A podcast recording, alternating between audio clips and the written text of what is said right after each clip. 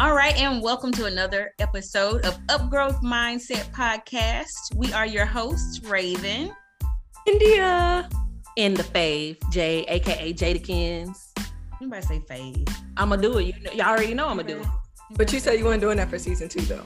But I lied. Like, oh, see, Okay. the lies. There you go. so, anyways, here you go, starting already. But anyways, um, so in this ep- uh, this week's episode, we'll be discussing if parents are equipping their children with the necessary tools to be successful.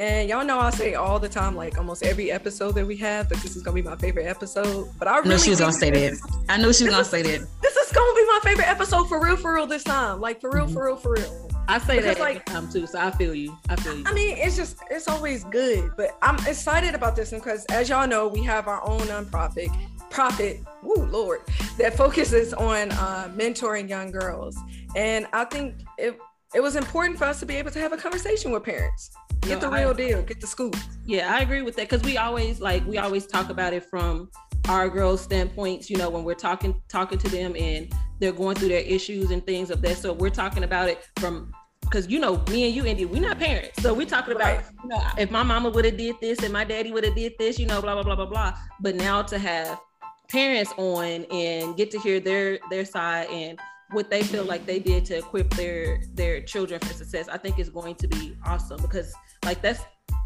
that that dynamic like it's it's critical you know for for kids to be mm-hmm. successful so i'm i'm ready so about to introduce my guest so y'all ready Our Good. girls.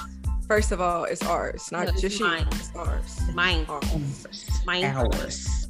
okay Hours. can i do my podcast voice or no Go, Go ahead. ahead. Go ahead. hey y'all welcome we got my my guest on in the house damon and carolyn witherspoon how y'all doing All right, all right. How's it going? Hey, I'm digging the voice. I'm digging the voice. thank you thank you thank you very much y'all want to introduce yourself a little bit come on into the room Yeah, give us a little background. Let us know what, what y'all do. So my name is Carolyn Weatherspoon. I am a bank operations manager. I have worked in uh, banking operations or worked in operations in some capacity for the last 20 years. I manage a team of uh, varied individuals, and I'm also very active in my sorority, Zeta, Phi Beta Sorority Incorporated. Yeah, I was And gonna say that. I was gonna do that shameless plug, but I want to let you It, do it, it. it needs to be said because you know there's something about those finer women. There you and go. I- I'm very active in my community uh, with Zeta, and I also look to to support uh, those whenever I can. All right, and uh, greetings all. My name is Damon Weatherspoon. I am a 15-year railroad employee uh, uh, through freight conductor. So I take trains out of town. When you see the trains blocking all the crossings, don't blame us. They just build these long trains. That's what happens. Uh, Gotcha, prior to gotcha. that, prior to that, I was uh, a police officer. I was in law enforcement for six years. Um, my wife failed to mention we we have been together 25 years, been married 19. Oh. You better go ahead and, and whoop, whoop. Speak it. Speak it. Um, what else? Oh, and I, I am also a proud member of Phi Beta Sigma Fraternity Incorporated, the, the, the brother organization. So got to represent my Sigmas out there. face. That's it. That's it. You know, you know. So So I got to represent. But uh, Not only are we married, but we are also constitutionally bound. You better. yes, and we're you- both first vice. We're both Yeah, both we- first vice presidents of our respective chapters. So we stay busy in our organizations as well as our personal lives. Ooh, let me tell you, I don't miss being the president of my chapter, vice president of JC, plus this. Plus, ooh, child, I don't miss it. yes, yes. It's a lot. It's a lot. That's it. But let's get into this conversation, guys. So, uh, let's tell our listeners uh, how many children do you have, and tell us tell us their ages. So we have one child, and she is no longer a child. She is, matter of fact, a young adult. She is 23 years old. She is also a member of Zeta Phi Beta Sorority Incorporated. You better come on, Legacy. the, the whole family is blue and white and uh, we i think what's what is different and what's important for people to know about uh, damon and i is that we had our daughter when we were 18 years old Mhm. and so when we were 18 years old. We had her our first semester in college. Uh, and uh, we still made it happen. We still made it work. And all these years later, we're still together. And, you know, our Black love has prevailed. The Black family structure has strengthened, and all those things that everyone wants to know about, you know, that has happened for us. But we have one daughter, and she's a young adult. So we're on the, we're that. on the, we're on the senior side of the parenting uh, experience. You know where Raven, I Our think- black Mhm. love prevailed. yes, I love it. Raven, I feel like we should put you in the hot seat because You'll you put me in the always hot seat. talk about your son, but I think love my We baby. need to we need to grill you. So Uh oh. Okay, so you want to let me step up into the room? Let me get on this seat here. mhm, go ahead. right. So uh, I have one child as well, but my baby is eight. I say my baby. That's my baby. He's eight years old, and his name is Phoenix. Hey, Baby Fee. He's not a baby anymore. He keeps telling me, "I'm not a baby."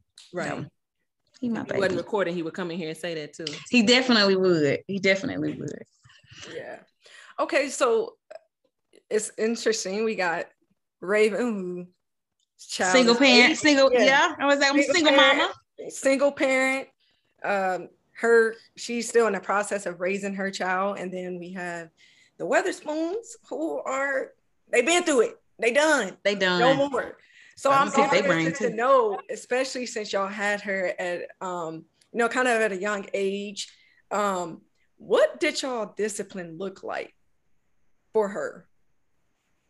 so when we were when we were young so you know again remember we had her when we were 18 so we Mhm. were 20 year olds disciplining a you know a two year old and you know and three year old and and when we were young we resorted to the methods that were we were taught you know corporal punishment you know spanking all those things and then something clicked for me it's something really clicked for our daughter is that I knew that what I was doing was what she was going to learn.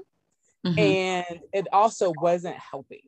And so I didn't see any gains in her behaviors. She Mhm. wasn't learning from her actions. Mhm. It was just encouraging actions. And then she was also learning to be afraid of me. Those were the things that you re- resulted, you know, from what we learned. Mhm. And so what happened in time, what happened actually pretty quickly was that we we moved to no longer using corporal punishment and using timeouts, using um, having her use her mind and understanding the purpose behind the punishment. And so Taking things away were privileges. yeah, privileges were taken Mhm. away, the opportunities were taken away. And those were things she learned the consequences of her actions. Because Lord And- knows her birthday almost got canceled. Every year, her birthday's in December. So right before Yeah. Christmas, Uh oh. every year we're like, look, No your grades presents. we're gonna cancel your crib, we're gonna cancel your birthday. And we had to threaten that from kindergarten to 12th grade, like literally every year. Oh wow. and she being our only child she had she had huge birthday parties. And so mm-hmm. those were things that she knew that she needed to work towards. And so she learned early on or at least we hope that she learned early on that her behavior was you know resulted in her reward. And so it was her actions that equaled what she would gain. Around what age did you change that discipline? Just that switch. It was early. It was. I- I would say that it was when she, yeah, when, when she was a toddler, around two or three. And the thing is, is that you're not hitting babies anyway. You know, Mm-hmm. it's more sounds and things like that. But it really only took a couple of occasions where you spend all this, you know, you spend your first, you know, year, two years, you know, and this child, you know, loves you and they they love you and love you, love you, and then you know they do something wrong, and then now you're beating them. Mhm. Mm. And so, what are they going to learn from that? And so, what they learn, you know, what they learn the wrong things about love. And don't get me wrong, because there were times where there was corporal punishment, and our daughter, she will tell you that she remembers every one of them. I don't know that she can. I think that she's using other people's stories, but you know, everybody has to, everyone has to have a struggle. Yeah. Uh, but it was very early on that we removed that from the equation. So when you um you brought up something like in the the one of the first couple of sentences that you were saying that you didn't want your daughter to be afraid of you, were you do you think that you were the authoritarian or were you the authoritarian in the the parental between you and Damon? Well, I think that um, I think that we we both were, but she saw me more. Okay. just because just by, by way of what my work schedule looked like he was a police officer at the time Oh yeah, that's so with him being a police officer he would have untraditional hours versus my hours were more traditional. So she would see me more frequently. And so i i, I was the parent that she saw more. And so i was the one who would dispense the discipline just by necessity. You know what I really appreciate from just the start of this conversation is the fact that you guys were able to realize that maybe the methods that were used in your own childhood was not the same methods that needed to be used with your child. And I think that's so important, Yeah. especially within the, you know, the black family household, because a lot of times, you know, it's, it's generational. So however your your parents parent, however they Mhm. parents parent, it just continues to keep going and keep going. But the fact that you guys made that switch and was like, okay, this isn't working. Let me try something else. And and you know, was Breaking that cycle. success- Yeah, breaking that cycle. Like I think that's awesome. And I, I will tell you we were criticized for it. People didn't understand it. They thought we were crazy. Also you know bear in mind because of our age too. So they thought that oh we're young you know these young parents don't know what they're doing. Mhm. but it, it- it just i one i heard someone say on television if you yell at your child it changes them. And i remember those times that my my parents yelled at me and then in hitting them think about that that changes them too. And i just didn't want that to be what she left with her childhood and Right. uh, i just i wanted that to change and i and that was something i and i say i but i that was something that we wanted to change Mhm. and uh, we we were criticized from our friends. We were the exception. I don't think that we're necessarily the exception now, Mhm. but we were the exception, and our friends and family just did not understand it. It's a different kind of fear that you want to invoke into your child. And yeah, as a parent, that's the same with me as well. I don't, I want him to be able to not to be afraid of me, but the fear of disappointing. Like I don't want to mm-hmm. step Yeah. outside of, of mom's house and act a fool and bring reproach back on on on our name. Like, oh man, I'm making their household look really, really bad. Like I want him to be able to say, okay, I need to make sure I'm acting accordingly, you know, when I'm out in public or around friends or around family, no matter where I am. So yeah. That's the big thing. It's, it's it's a lot about I think respect too, because you you always you want to want them like you said not to not to fear you, but to to respect and yeah, then to the fear of disappointment. I did I, I Mhm. like that a lot. The fear of disappointment of, of saying, man, you know what what are my parents? What's my mom and dad gonna think about Right. about me if if I'm caught doing Yeah. this? Mhm. and that's that's more what it's about. I mean, I, like Carolyn said, growing up, while my my parents, I, I didn't get beat or anything like that, and wasn't crazy, like but they believed in, in the spankings. I mean, Mhm. Anything from from a paddle to a shoe to a switch outside. they I can mean, get their hands on. all the all Yeah. the typical things they said they get their get their hands on it, they gonna swat you with it. yeah. And it wasn't a, a beating like just beat you to beat you to un, uncontrollably. It was just you know the few swats and to get the correction, and that's that's Yeah. the way I grew up. So like Carolyn said, that's that's what we started with, but early on we learned that that wasn't the way. And So I'll I, tell you. I'm sorry, go ahead, Carolyn. Oh, I, I apologize. I'll tell you when it comes to the idea of you know disappointment that that also holds a whole nother weight for your Mhm, it child as does. they get older. And so I think that there's also a time that once they get in that process of going into that world, going into the world, that Mhm. you you you kind of turn the tables on that and you create more of a safe place for them because the world will beat them up already. You don't Yeah. want to encourage them to beat themselves up Yeah. because they think they're going to disappoint you. And I think that that has been um, one of the challenges that we, and know in recent years that we wanted to instill in our daughter that we're not, you know, disappointed in her. We are, we have been and have always remained proud of her. Yeah. Um, but part of my concern has been is that she thinks that, you know, she seeks to give to, she seeks our approval in such a way Mhm. um, that I don't want it to be a detriment to her mental health. Yeah. And so, and I, you That's a huge thing, that anxiety. Yeah, exactly. And so I think that that is also, if you take this approach, that's also something that you make sure that you have an open dialogue and Mhm. that you give your child the space to be able to make those changes or to to be able to have those communication, that conversation with you. I know that we had those conversations with our daughter, especially in her college years, because sometimes they are challenging for us.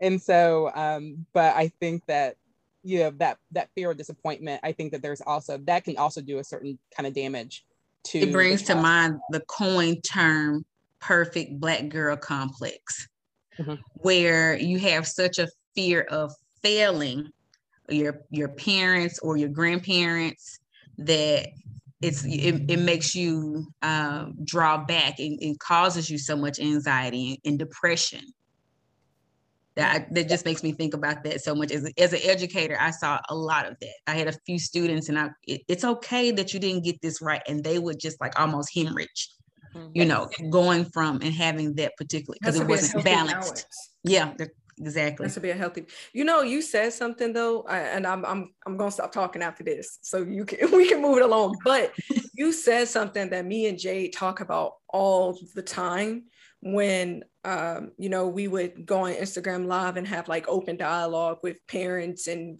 young girls and things your child is going to get beat up enough from the world. Yes from the world. Whether it's through social media going to school work you know they're going to get that from the world. So i feel like as parents obviously i don't have children but as a parent i feel like i can speak from growing up we need to to have that safe space that safe place with our parents mm-hmm. where yes you know like i said it, it, has to be a healthy balance where yes we don't want to disappoint you but not to the point where it's just like you're having anxiety and it's causing you mental distress because you're so worried about you know letting your parents down mm-hmm. or you don't feel like you can come and talk to your parents about any and everything. Now that I'm older, you know, I'm 30 or whatever, I have no problems because I'm not asking your permission. I'm just letting you know I need some advice or whatever. But back in that mentoring stage, you yeah, yeah, in that mentoring stage, exactly. Um, but back then when I was probably your daughter's age or younger, if I was going through something, I was gonna have to find it from an older friend or just kind of have to thug it out on my own because I couldn't, I didn't have that where I could that that balance mm-hmm. where you know you can you can go and, and talk to someone. So it brings me into my next question. Um how do you, as a parent like how do you measure success? Like how do you know that you have been successful in raising your child where you feel like your child can come and talk to you about anything or you know your child is not out here doing the food? Like how do you measure that as parents? You, you know the, the measurement it, it is it, it, it is not exact. Um, I would say the first thing is is that you know she that they come back to you mm-hmm. and that they're willing to mm-hmm. speak to you. Um, I, this is an indirect measurement, but honestly, a lot of her friends uh, saw how we parented. Now, because the thing is, you're not going to tell your parents everything. That's just a mm-hmm. reality. Uh, and so I, I, her friends came to me. You know, I was the the parent on the block that if a kid was being bullied, you came to me and I will go take care of it. I will handle it with the parent. I will handle it with the teacher. I would yes, ma'am. And so those were the, you know, I that those were that's kind of how I measured it when it came to our daughter. She um, she knew that she could come to us. Now sometimes she didn't. She also has um, a huge auntie team, and so she would come to her aunties as well. But we made sure that she had resources uh, now, you know, I, I look at it is that, you know, we have these conversations with our daughter. And one of the things that we explain to her that we want her to be well mm-hmm. and we want her mm-hmm. to do well. And so with that, and for her to measure that on her own, not to her friends, not to what they do. And so I think that our biggest measurement is the type is her character. Mm-hmm. She is a loving person. She loves her, she loves the community, she gives back and she also prioritizes you know the the right things in her life. And so i guess that's that's been our biggest measurement but we we always just wanted to make sure that we had an open door for her. So i guess i, I can't it's not it's not clean. It's not uh, like a yardstick. And i can say that this is this is what was successful. I can say that we are now in the senior years of our parenting and that our daughter you know has met those standard mm-hmm. metrics of success. You know, she's a college graduate, she's gainfully employed, mm-hmm. but she's financially secure. And so she's met those things, but I think that uh, she's also someone who understands herself. She's trying to understand herself, and uh, she's a good friend and she's a great daughter. So I think that those things too, that's just at least my perception. That's huge. And also, I, I, I was thinking the lessons that I, I know that I have taught my son, seeing him actually act on those lessons, like that advice that I have given him and the things that I talk about. Make sure you're, you know, when you're shaking someone's hand, you look them in the eye. Like seeing him open doors for for for women and being respectful. You know, um, with some of my family, they're from up north. So saying yes, sir, no, sir, or saying ma'am is what gets some of them. But being able to be respectful in in that sense. So seeing him do the, you know, those lessons that that to me helps me measure that I okay, let me pat myself on the back. Did pretty good with that one. All right. He didn't go and karate chop somebody down. So and I will say another. I, I there's a, a, short story that we had. Uh, our Serena, you know, did something with us, and she, you know, it was a a, a Zeta event, a Greek life event, mm-hmm. and I, I didn't quite like how something happened, and and normally my my reaction is to go and you know bang heads and you know upset everybody and do all these other things, and she just she stopped and she's like no this is not how we handle this. Mm-hmm. we don't handle it this way. We go back and we need to you know we need to come from a place of love and we need to do this and we need to do that and here we are we're sitting i'm sitting in the car i'm like oh wait a second she is right okay yeah so like, yeah wait and, and, you know what and what that was was that went back to that whole corporal punishment situation mm-hmm. you know and so she said no this isn't how they're going to learn this isn't how people this isn't going to ha- be how you get things and honestly in in my professional world, that's not how I behaved. Um, but that's how I was going to do it in a, in a different world, and that wasn't correct. And so she said, "No, this isn't. That's not. That's not how you do it, and that's not how you're going to get the result you desire." Well, she's telling the truth because you know we don't listen. Exactly, and so, yeah. but you know what? she said exactly. when it was when it was when my daughter was able to give me good advice, mm-hmm, um, right. then I felt like mm. I you know, that. you had mentioned something and you said that she's at a point now where she is financially, you know, she's financially secure. And this is a question that I have for Raven and, and you guys as well. Um, Raven, are you teaching Phoenix right now financial responsibility? Yes. And did you guys teach your daughter mm-hmm. growing up financial responsibility? Because I think that's something that we lack we a lot of mm-hmm. times, you know, we don't learn yeah. about financial stuff until don't get me on my soapbox. Don't you dare yeah. get me on my soapbox because you no, know I'm, I'm just saying though. Person. Don't do we, it. We don't. We don't. So, we don't learn that stuff until it's too late. So I'm interested to know if that's mm-hmm. something that you guys. I would say I yes, I'm teaching him now, but he has a, a savings account and he's learning different things about it. Uh, he's learning about investments and I was fortunate enough to have an aunt who was a vice president of a bank. So growing up and having my aunt Esther be able to say, okay, this is how you write a check out. This is how you write your ledgers and actually going through like I had older cousins coming to ask me for money, you know, like her being able to tell me, you know, financial literacy. What does what does what does that mean? What what what does it mean for for me to have a CD? What are uh what are the different kind of what does it mean to have a custodial investment account? Mm-hmm. you know those type of those type of things. And so me having a custodial account for phoenix for investment and for banking and then him also having a savings account setting him up for that financial success. So hopefully by the time he's 23 he'll be a millionaire so it's just like I want him to be able to go off of, okay, this is what my mom taught me. This is what her mom and her grandmother and her aunt taught her. So I'm teaching my hopefully generations, you know, because we don't in our community see a lot of that. We see it now through social media. Mm-hmm. Right. And I'll go into I'll go into that, ask another question off of that. But you know, seeing reels about parents are you know african american parents um, and parents of color teaching their their children and their audiences financial wealth.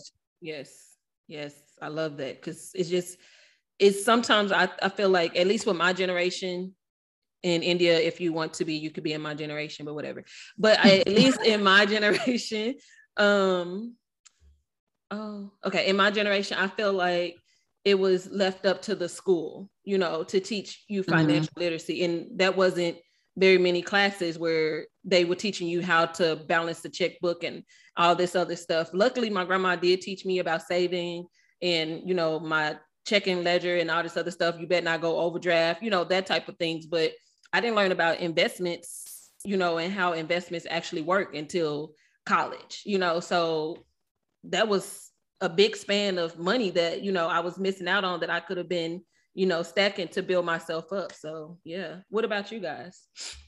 So for for us, we had a, a different experience, and I I I wouldn't say that either one of us grew up in a household that didn't have some sort of you know wealth and so we were we grew we came from good, working class we came from mm-hmm. good you know working class families and i would say even my family we were above you know we were upper middle class at times too and so we had a really great foundation when i was just fresh in college because i i worked all the way through Mm-hmm. When I was in college, I had the opportunity to work for an investment firm. And it was in that experience, and our daughter was really young it was in that experience that I learned that that's how that that's that would be how I could help her. That's that could be mm-hmm. how I could help us always. And so I worked in finance. Uh, I, and actually, I would say my first grown-up job was in was in banking. And so, in doing those things, I was you know stocking away money and figuring out how we could save up money. And one of the things we knew, we were able to go to college for free. And so we went to college for free because we had our companies. I I I I can talk well and I can uh, I can work through a lot of things. And so I worked for a company that paid for me to go to college. Mm-hmm. And so I was able nice. to go to college for free because I had this whole baby here that I needed to take care of. And so right. my college education was paid for. And what we were able to see at the same time as our friends who were in a more traditional college situation, that they struggled. Mm-hmm. And that they were struggling and they were going to have debt and they were going to have all these other things that they, they were settling onto themselves and they weren't necessarily going to finish their college education. And this is, you know, 20 some odd years later, and, and some of them haven't finished their education, but they have that debt. And it was the combination of the investment investment job that I had mm-hmm. combined with you know seeing my friends experiences that we started saving up for our daughter's education mm-hmm. and so we started doing that when we were 20 years old 19 and 20 years old we were putting a little bit of money aside and we saved up into a 529 for her and we just kept doing that now it was never it never grew to substantial amounts but we were able to pay you know for her first few years of college without a problem and we were able to help her make good financial decisions mm-hmm. one of the things that were important to us is that one of the benefits that we had in our age was that we are we knew that by the time our daughter graduated from college we would still be pretty young uh, we, we are young you know we're yeah. in our early 40s and so we decided that we did not want her to stomach finding uh, student loan debt. Mm-hmm. We didn't want that to be her reality. And if there was going to be any debt that was going to be incurred, we could incur it because our age can mitigate that time. Mm-hmm. And we wanted her to be able to have a better foundation. And that's and that's rang true. You know, as far as anything that we incurred, it's not anything that was unreasonable. And beyond that, it's something that we were okay with doing mm-hmm. because we knew it was going to give her the best foundation possible to be able to start her life. One of the things that we had to, when we were young, we had to kind of take jobs that we didn't always like just because of, you know, because we had, you know, this, the, our daughter to raise. One of the things that I, I have asked her to do, you know, before she does all the things that come with being grown in life is to make sure that she puts enough money aside for herself and so that way mm-hmm. she never has to take a bad job mm-hmm. so that way she never yeah. she never has to be in a toxic situation at work uh, because she has to pay rent she has to pay you know whatever the bills are and that's something that she's always ring true um, i will also have to point out something that um, damon did when he when he was a police officer uh, when he worked off duty um, and he created a um, he would work off duty and he would uh, receive additional money, you know, for those extra jobs. You know, you see police officers, you know, working at yeah. the drugstore. Mm-hmm. So he um, he took that money and he created a savings account for her. And so, you know, so that was her baby. And mm-hmm. so that's when she went to the bank. She and and let me tell you, she saved her money. Uh, she if someone gave her a dollar, she would put that into her little, you know, Crayola piggy bank and you know she wanted to take it to the bank when it when it was full you know one time we looked in there she had $300 she was six years old and we're like, oh no, this is how kids, you know, be building bombs and things because parents right. and stuff. um, but no, put this in a like, how bank account, baby. like who who gave her this much money? And she, and she just always saved it, and so she's always been a saver. And I think that that's one of the things that she learned from. She learned actually probably more from her, from her grandparents than from us, but um, she's always saved, and um, I hope that that's something that she continues to do. So that way she can, um, she's not put in a rut because of a financial decision. Because I, Right. I just seen something today, uh, Jay, that that you liked, and it was on Facebook, and it said, "Stop buying your kids what you never had, and start teaching them what you never knew." Yeah. And so I, I really appreciate that because that's the truth. Like you always hear people say, "Well, when I have kids, my kids gonna get this, they gonna get Mhm. that." I never had these things, but it's just like, what is that teaching them that they can just have a handout? right. You know, because taking that grit away from them. Yeah, That's one of the things that you that you're you're seeing that the kids don't have right now is that that grit that we had kind of. Yeah. yeah, for sure. I mean, I, I, I felt guess I don't know when when you say so. And one of the things that I learned, 'cause I, I grew up with some people who had you know who had money and things, and I you know sometimes people would call our daughter spoiled, and I had zero problems with it. I didn't care uh, because I knew the person that we were raising, Mhm. and um, and I would say that there was nothing that she didn't earn.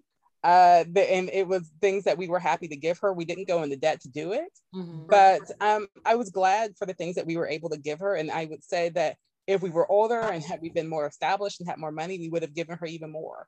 Uh, but I don't know that I I definitely b- agree with that sentiment. You know, teach them what you didn't know. But then if you don't know it, how can you teach them? Mhm. Uh, and I and I see how parents gravitate to the idea of giving them those material things. Uh, I, I I there was nothing in the world that my parents that I wanted that my parents didn't give me. Mhm. I had those things, but it didn't make me a less, you know, it didn't make me um entitled. yeah, it did it didn't make me entitled. Right. Um, but you know what it did do is that it gave me standards. Mhm. It gave me standards, it gave me things to work towards. Uh there were um it gave me and that was something that my parents instilled in me and that and that was important for them when they when they saw me raise our daughter that they always said, Hey, you just remember that we never put you in anything less than this.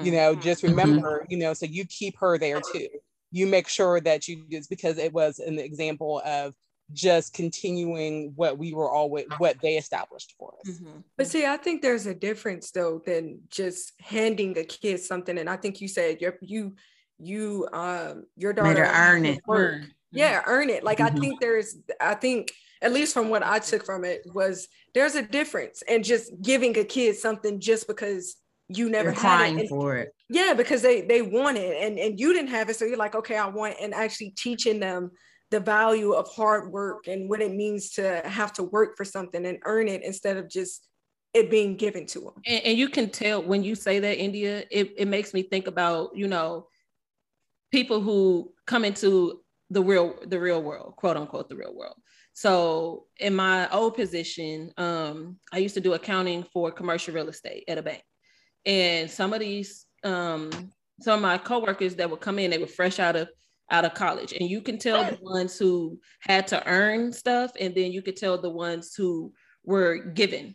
Any every any and everything was given to them because they expected in the real world for any and everything to be given given to them. They were throwing tantrums and getting upset when things didn't go their way at work. And it doesn't you know it doesn't work like that. So i mean i definitely get what you're saying carolyn but then also on the other hand like you you still got to teach your, your kids something you know what i'm saying like you Yeah. can't just they're, they're, How to earn it. yeah Well, so think I want to ask. also- Oh, go oh. ahead, Damon. Go ahead. I was just gonna say, in full clarity, now there is there is a, a a part of it. While Serena did earn it, we also had there was also the the sentiment of well, she's an only child. Because myself, between my mother and father, um, I was my my parents divorced when I was young, but my both parents were still around, so it wasn't like I was lacking one or the other. My mother was the primary custodial parent, but uh, they were both around.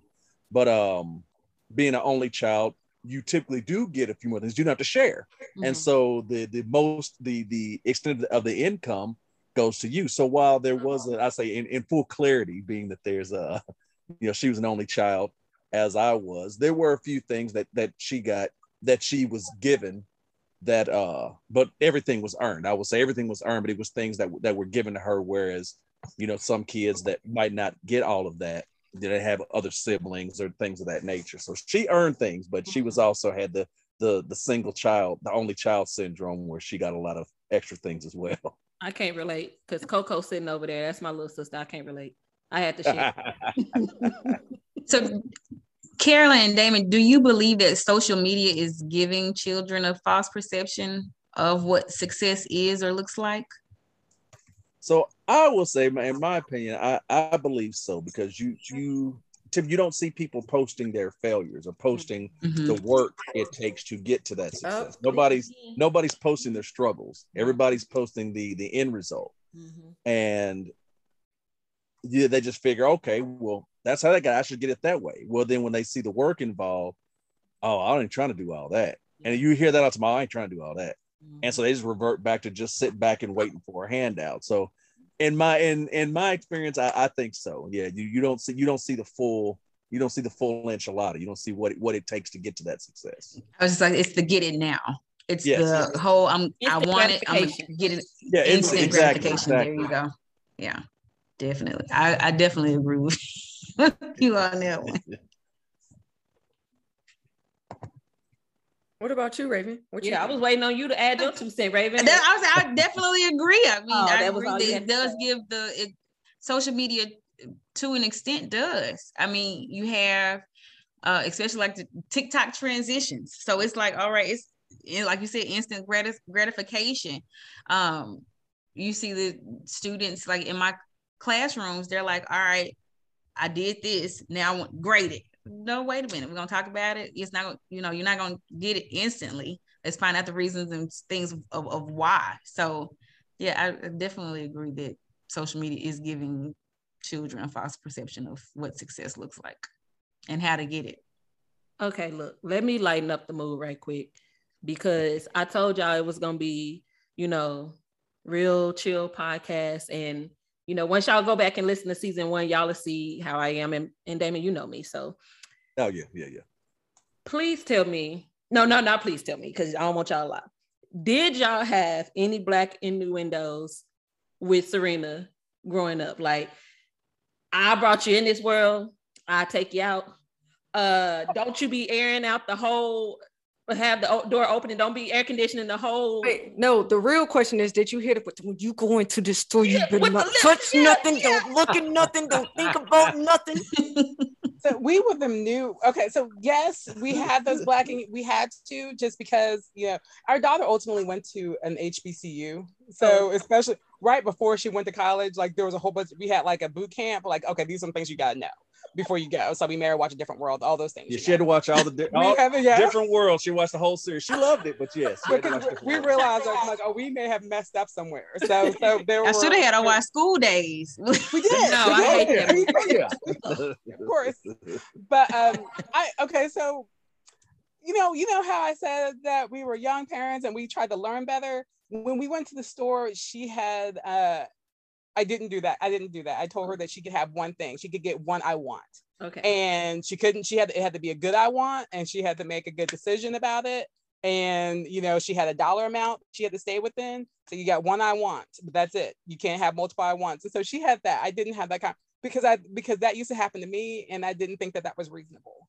Okay. And so that's why I I learned better. I I you know when you when you you know better, you do better. So um but we, of course you had those other things just because we felt like you know you have to squeeze them into parenting you got to. just to that because they can't go out into the world, you know. They can't be unseasoned. yeah, That's it. That's it. You got you got to get to sprinkle a little culture into. You got to sprinkle a little, little of our culture, just a little bit, just a little bit. What was your, what was, what was y'all, uh, for each one of y'all, I want to know, Raven included. So we're going, going down the line. Yeah. What was your favorite phrase? Or Raven, what is your current favorite phrase to use on feed? Oh man, I use all of them. Like I am the I am the the one that they have made the TikTok videos about. Like I'm trying to just think of what I brought you in this world. I take you out of it. My One favorite of the- one is I'm in here recording it. Don't you come in here because I'm recording this podcast. That's but that's just me. That's the favorite one for you right there. Yeah. Don't look at nothing. Don't touch nothing. Don't open the door. Yeah, that's my favorite. one. the one that I had the most, that I said the most was that I'm not your friend. I'm not your, I'm not one of your little friends. And so Mhm. and that was Yeah. important that she knew that because and, and there was there was a reason behind that is that I explained to her that you're only gonna get one mother. Okay, you can get a whole bunch of friends, but you need me to stay in a mother's place. And so now that it's older, we can have those, you know, different conversations, but I'm not one of your little friends. And especially a lot of her friends thought that we were thought that that was the kind of relationship we had because I was more laid back. Mhm. And she was very clear to them. She's like, no, she is not one of my little friends. Okay. That's the yeah. I would say the same thing with me because my mom is she's 19 years older than myself, and we were in my grandparents' house when I was growing up. I actually when my mom moved out, I didn't move out, and so her saying that to me, it's like I called her Lisa, and I still do because I feel like my grandparents were mom and dad. Like they would always make the running joke, like our last child is 37 and I'm 86. You know, like so it's it's funny that you that you that you say that I'm not your little friend because I was like you are my friend though. What's up, girl? Then- uh, yeah, and, and, and that that I think because of the age factor with I, I wanted to make sure that she had a mother. And so because of the age factor, I never wanted that to be a variable. And mm-hmm. so I, I think that I underscored that the most, that I'm not one of little friends. And which is which is really funny now because she's one of my sorors. And she's Right. like, nah, nah, we can't, we ain't, no, we ain't going to the same places. Okay. Yeah, we're not yeah, you can't go to the same same places. No, I don't work. Yeah, I'm like, no, I'm not. I'm not your. And like she says to me, I'm like, I'm not one of your little friends. Okay, so that's what she says now. I'm wow. So she reversed it on you. What, what about you, Dad? What, what, what was Mm-hmm. yours? Mine and I don't know. I, I was kind of the mindset. I don't know if I really necessarily said it, but I was the mindset, you know, do do as I say and not as I do Oh hell. type deal. And and I, I see I see the fallacy in it, but I also see the the the truth in it because when you're when you're an adult, you you have so many things on your plate. Uh, Mhm. child needs to stay in a child's place. So while I might not be, I might have the the the cleanly cleanliness room or have everything put up where it is because I'm working, paying the bills, I'm doing A, B, and C. Your job is to go to school and come home. That's it. So clean up. That's part part of part of learning, part of learning and Mhm. and and becoming a responsible adult is doing the things that you have to do in order to do that was that was one i guess i guess that was another one i had was uh do the things you have to do so that way you can do the things you want to What you want to do? yeah I, that was one that i used to say to serena a lot i do remember that one but it's just like get done what you have to get done so that way you can you can you can have the free time you can sit back you don't have to wait at the last minute and go oh my goodness i got all this and that. You stress yourself out because now you waited the 11th hour to do a b and c. Just get it done now then you can relax. You got everything done. Mm. so that, that those were two the yeah the do do as i say not as i do and and and the uh oh and the the do what you get done what you can do now so that way you can you can do what you want to do later See, y'all, y'all um, making me have like flashbacks. in Flashbacks. Yeah, that's Yeah, what I'm about to What's start. The favorite one from my that mom used to say to you. What was your favorite one? Because I I got mine. Probably I brought you into this world. I'll take you out. That that probably was like, dang, you just that's how you feel? Like you just going I am heaven sent and you just gonna take me back like that. I'll take you out take I me out like that? I definitely got two. So my ultimate favorite one was what Carolyn said. I'm not one of your little friends. I'm not. SJ used to say that all the time. I'm not one of your little play friends. So I could hear her say that. Not Yeah, your play so- friend. I'm not one of your. so when she got a Facebook, she added me as a friend. And so she was just like, I keep adding you as a friend. Why you not accepting me? I said, remember, I'm not one of your little friends. and she was just like, you get on my nerves. I was like, but keep that same energy because we not friends, remember? Like, there's no need for you to be on my Facebook if we're not friends. So I, I eventually added her, but that's not the point. And then the other one that she used to say when we were younger was, uh, don't write a check your butt can't cash. Oh my god, Oh, yes. But me, I'm very literal, right? So as a child, when she would say that, I'm walking away. I'm gonna stop doing whatever it is I'm doing. But as I'm walking away, I'm literally thinking about my butt, my literal butt going up to the bank with the check. and I was just like, maybe that's what she means because my butt can't cash a check. Like it, it, it was until I got older that I, I realized what she was talking about. But yeah.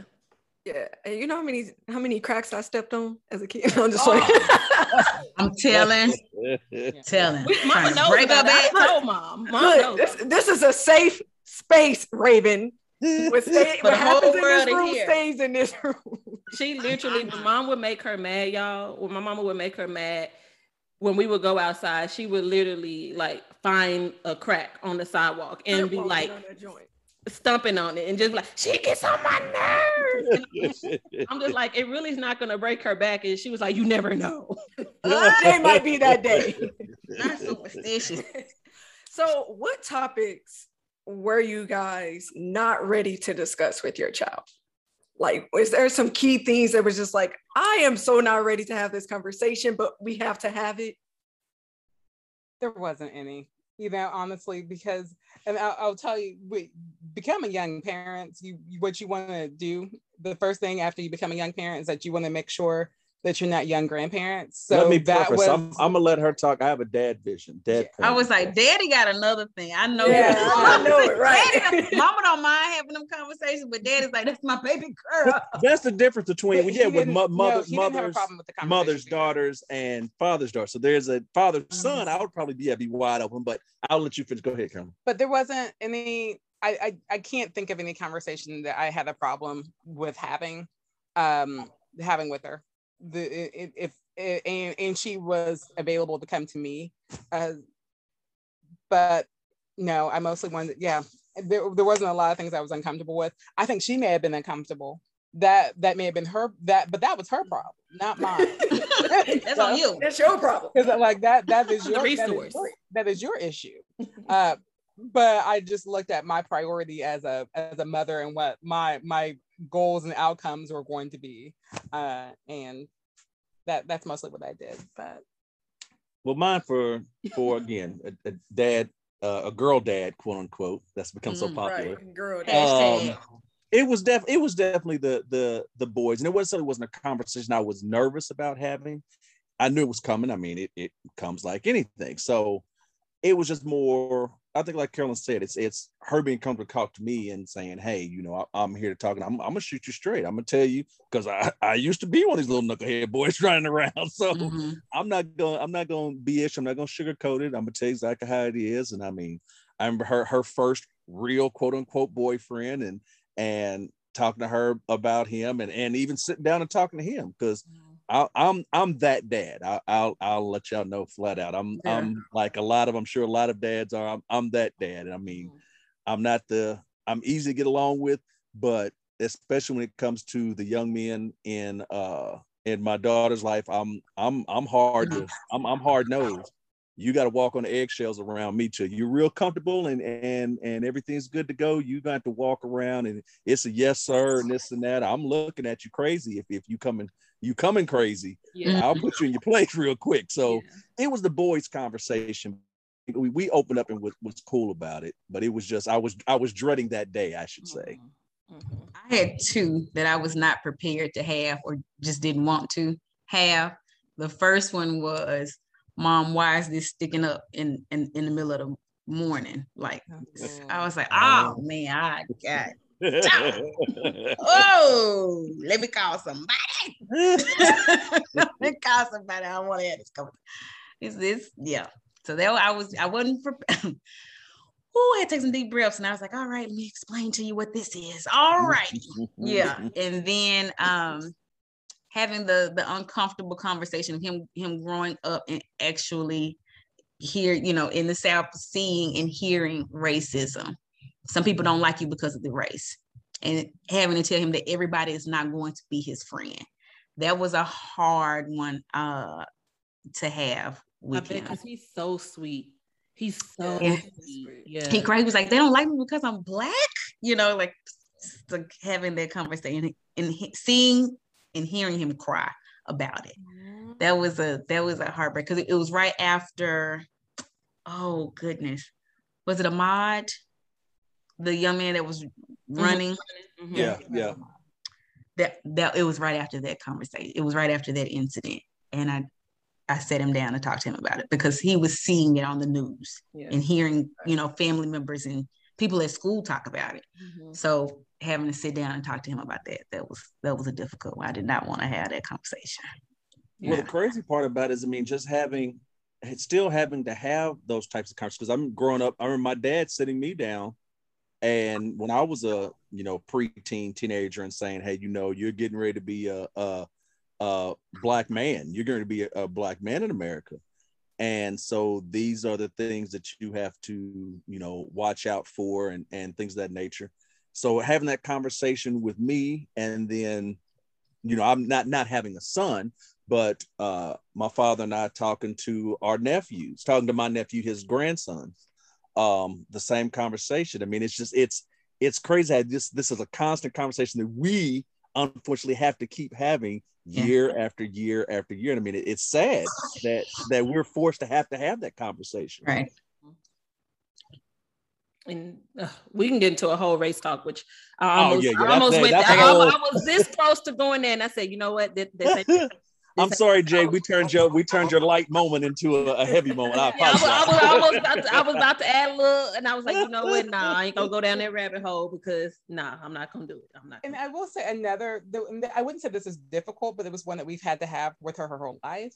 Is Mhm. that so? I know everyone can't see what we look like, but you know, if you look at Damon and I, we have a fairly you know darker complexion. Mhm, However, our daughter has very fair skin. Mhm. Uh, she has she has very very fair skin.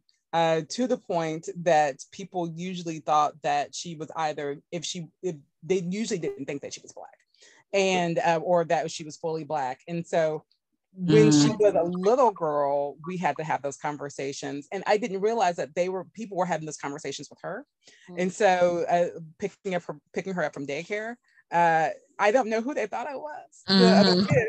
The nanny. That's the nanny They- picking it up. they, they, they, I don't know who they thought I was. And so, or they thought that one of her parents wasn't black. Yeah. And, uh, or they thought I was help or something else. And so, uh, those were, com- I didn't realize until I think she was in middle, uh, she was in elementary school. And one of her friends, you know, just they saw the two of us together. They saw Damon and I together at school all the time. And one of her friends was like, "Well, you know, who, who's Serena's real dad, or, or who's her real mom?" Because they didn't think that we would have. Wow. I mean, these are little kids. The gall. And No. like we would have had a, a child that had this complexion. She had a social media account that said they think I'm mixed. That was one of her that's- social that's media. her Yep. They, they think I'm mixed, and so yeah, I mean that's that's what she grew up But- as. But when she She needs to write that book. She do. yeah, yeah, it is the whole nother and, it- and that's something that we never thought about. But when she was in elementary school, I asked her, I'm like, do people think that you're biracial? She's like, every single day of my life. And that and I thought that I had known. And she's like, at daycare, they thought I was white. And you know, they they uh, they never thought that I was completely black. And so I would say one of the things that uh one of the conversations I've always had to have with her is that she doesn't have to justify her blackness Yeah. uh, to people Love that. but it is it's been a constant dialogue and i and I, it, wa- it was a blind spot of mine because i wasn't aware of it Mm-hmm. Mm-hmm. so that, that i would say that that was difficult because i, I didn't know because I, I thought everyone knew because to us she looks she looks black even though she, She has, looks. I uh, mean, I've only seen her a handful of times, but she looks black to me. But then all of, of course, I have family members. My uncle, um, my daddy's uh, little brother is dang near albino. Like he got red hair, really, you know, light eyes. Like you know, so I'm I'm used to different shades of, of black. So you know, My, my, my mother's a redhead. She's like she's fair skinned, but she's she's not albino, but she's she's a redhead. mhm. And yeah, I mean it's just that's that's that's how we are. and, and, and that's. And my, my father had a fair complexion. Mhm. And so that's, uh, and so it's it's just a, like I explain to people, I'm like, melanin's funny. And Mhm. It jumps has generations fair sometimes. skin, You know, uh, grandparents, and that that's whose that's whose complexions prevailed. right. And uh, but she has really fair skin, and people, uh, people that that was I like I said, I think that the issue was that I just didn't know that was happening, and it had been happening her whole life. yeah. Um, Well, she handled it with grace. I mean, I guess we'll see. She, I got that. I, yes, I hope so. We'll see. So, I'm going to. I guess I concluded. You want me to conclude it, Indy? Okay, I got it. Okay. Podcast voice. So.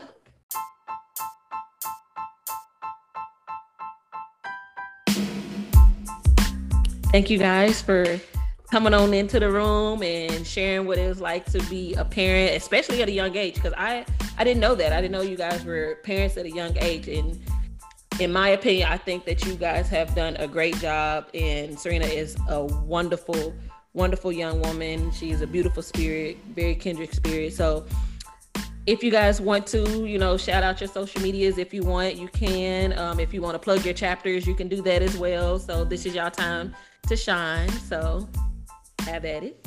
Well, of course, you know, being the first vice president of my chapter, uh, Alpha Epsilon Zeta, the oldest chapter of Zeta Phi Beta Sorority Incorporated in the Kansas City metropolitan area, over 82 years strong. And uh, we serve Wyandotte, Johnson, and Leavenworth counties. Okay.